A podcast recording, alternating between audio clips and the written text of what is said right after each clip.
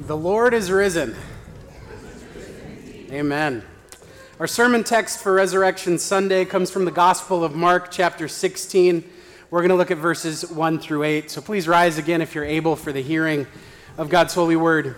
And we read in the name of our crucified and risen Savior, Jesus Christ. When the Sabbath was past, Mary Magdalene, Mary the mother of James, and Salome brought spices so that they might go back and anoint him. And very early on in the first day of the week, when the sun had risen, they went to the tomb. And they were saying to one another, Who will roll away the stone for us from the entrance of the tomb? And looking up, they saw that the stone had been rolled back. It was very large. And entering the tomb, they saw a young man sitting on the right side, dressed in a white robe. And they were alarmed. And he said to them, Do not be alarmed. You seek Jesus of Nazareth, who was crucified. He is risen. He is not here. See the place where they laid him. But go, tell his disciples and Peter that he is going out before you to Galilee. There you will see him just as he told you. And they went out and fled from the tomb, for trembling and astonishment had seized them. And they said nothing to anyone, for they were afraid. Heavenly Father, thank you for your word. Lord, your word is truth, and we pray that you would sanctify us by that truth. Here on Resurrection Sunday, point us to the truth that Jesus Christ is risen. That he is risen, proving that our sins are forgiven and the promise of, of eternal life is sure. Strengthen our faith today, we pray. Amen. You may be seated. Well, this year, we made our way to Easter Sunday through the season of Lent by way of the Hebrew feasts and festivals. Each and every one of these feasts was given to the people of Israel for a different reason, and they all reminded the people of Israel of fairly different things. But each feast and festival shared one thing in common, and that thing they shared in common is they pointed us to Jesus Christ. They pointed us to everything that he would accomplish with his perfect and sinless life, with his death, and with his resurrection.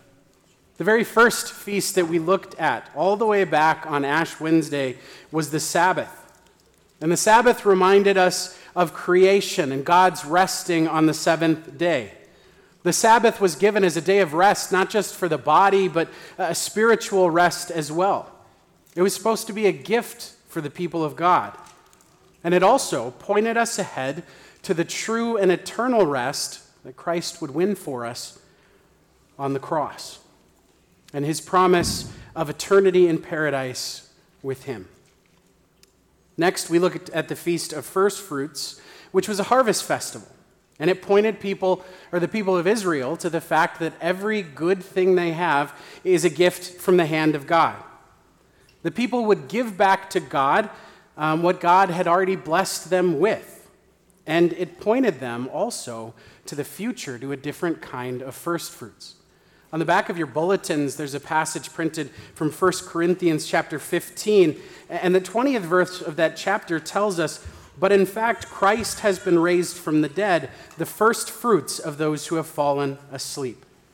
That feast of first fruits prepared the people for the promise of eternal life in Christ Jesus, who is the first fruits of all who have died in him. After that, we looked at the Feast of Weeks and it was called Weeks because it took place seven weeks after the Passover. This one was also a harvest festival taking place at the end of the wheat and barley harvest. This feast was also connected to the remembrance uh, of God giving to them the Torah, his law, and making them into his people. He took a bunch of slaves that he had brought out of the land of Egypt and made them to be his people, his holy nation.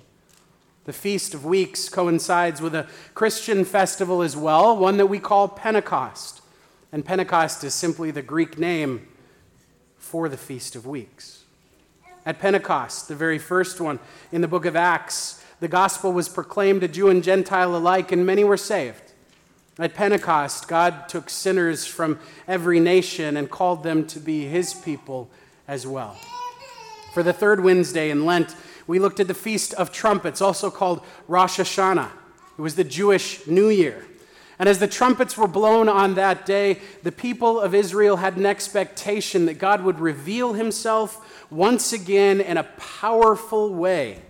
There was this special hope that on Rosh Hashanah, the Lord would reveal himself by providing the salvation he had promised. Part of the fulfillment of this feast was Christ putting on flesh in order to bring salvation to the world with his perfect life and his suffering and his death on the cross. But this feast also looks ahead to Christ's return when all things are finally made new. Then we had the Feast of Booths, which was another harvest feast coming at the end of the olive and grape harvest. And the people of Israel were supposed to live in temporary shelters to remind them of everything that God did for them as they traveled from slavery in Egypt to the land of promise.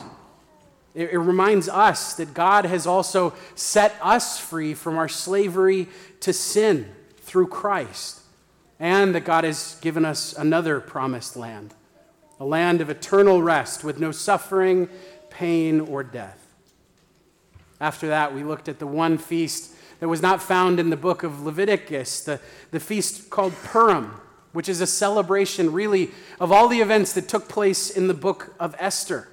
And God's provision came through even in a time when it looked like there was no hope for the salvation of the Jewish people. The book of Esther is just one event in a long line of times where God brought good out of situations that seemed completely impossible. The greatest of these we celebrated just a few days ago on Good Friday. On that day, it seemed like the light of the world had gone out forever. But God had actually arranged and ordained things that the sacrifice of Christ might instead be the greatest victory of all time and mean salvation for all who believe. On Maundy Thursday, we looked at the Passover. We remembered everything God did to set his people free from slavery, but specifically, we looked at that final plague which God sent, which the Passover feast is a remembrance of. That final plague, you may recall, was the death of the firstborn males of both man and beast in all of Egypt. Every firstborn, except for those who trusted in the Lord and believed his promise, and sacrificed a spotless lamb and put its blood on the doorpost. When the angel of death passed over those homes, he would see the blood and spare the firstborns in that household. It wasn't because they were somehow better people or deserved it or were less sinful, but instead they were spared because they trusted in the word of the Lord. And scripture tells us that Jesus is the true Lamb of God, the Lamb of God who takes away the sin of the world. And because of his blood, we too are spared from the consequences of our sin. And the final feast we looked at on Good Friday was Yom Kippur, or the Day of Atonement. That day when two goats were chosen, one was used as a sin sacrifice for Israel, and its blood was sprinkled on the Ark of the Covenant in the Holy of Holies eight times. If you remember the layout of the Ark, on top of it was the mercy seat, and that's where the presence of God resided.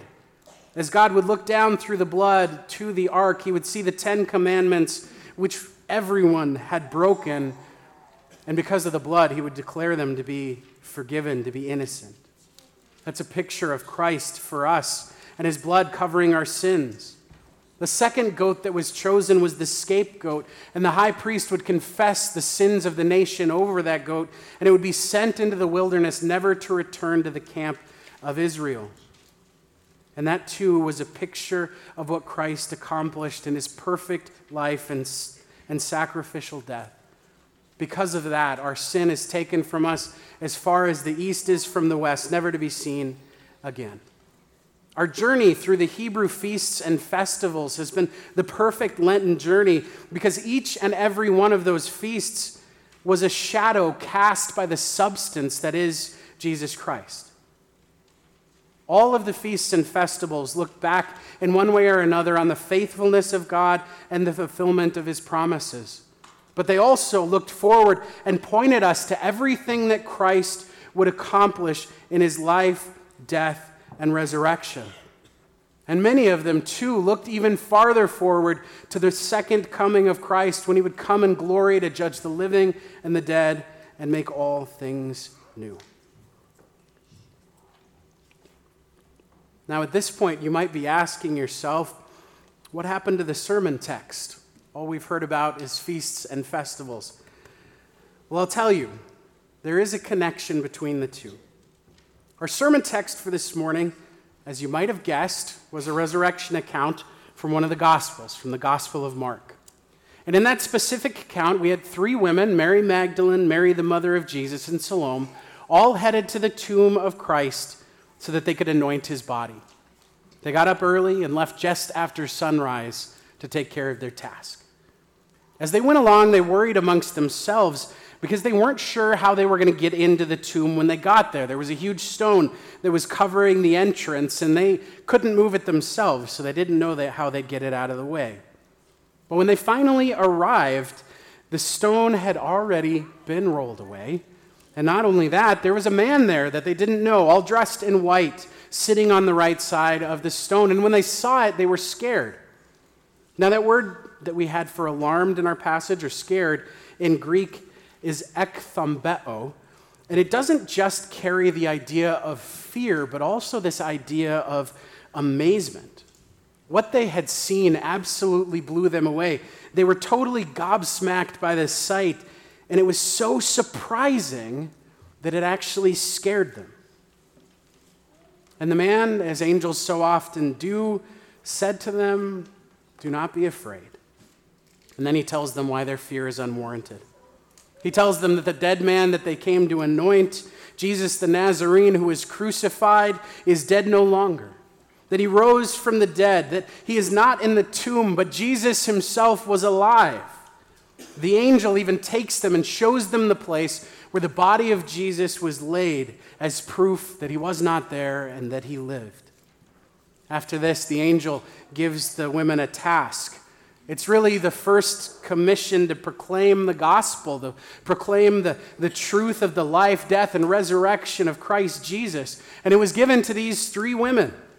The angel told them to go find Peter and the disciples, tell them that Christ is risen, that he's alive, and that he awaits them now in Galilee. The Lord is risen, and that means that everything Jesus told his disciples was true. Every promise that he made, he would fulfill, and they could trust it all. It meant that Jesus was truly God's anointed. He was the promised Messiah. He was their Savior and their sorrow and mourning could finally turn into joy. You see, the resurrection of Christ was proof that his sacrifice was enough. It was proof that his sacrifice was fully acceptable to God, that the price had been paid for your sins and for my sins and for the sins of the entire world. It was the resurrection that proves that Jesus was the true substance that cast the shadow for each and every one of the feasts and festivals of the Hebrew people. You see, by Jesus' death and resurrection, he earned and fulfilled each and every one of those things that those feasts pointed to. For the Sabbath, the resurrection of Christ earned for us true and eternal rest because he had paid the price for our sins in full. It means we no longer have to try to earn the favor, love, and forgiveness of God. It is ours as gift by grace and through faith in Christ. For the feast of first fruits, by Christ's resurrection, he became the first fruits uh, of all who have fallen asleep. And that gives to us the sure hope of life eternal in him. For the feast of weeks, the resurrection of Christ proves that we are God's people both now and forever by faith, and that we have the promise of a true land of, in eternity, heaven. For the Feast of Trumpets, God showed up in a powerful way and revealed himself, conquering sin, death, and devil in one fell swoop. For the Feast of Booths, in Christ's resurrection, he made sure the promise that comes in Philippians 1 6 that he who began a good work in you will carry it on to completion until the day of Christ Jesus. For the Feast of Purim, once again, when everything seemed dark and impossible, the Lord provided in the greatest of ways through the resurrection of Christ. He turned what looked like defeat into the ultimate victory. To fulfill the feast of Passover, Jesus became the perfect Passover lamb, paying the price for our sins.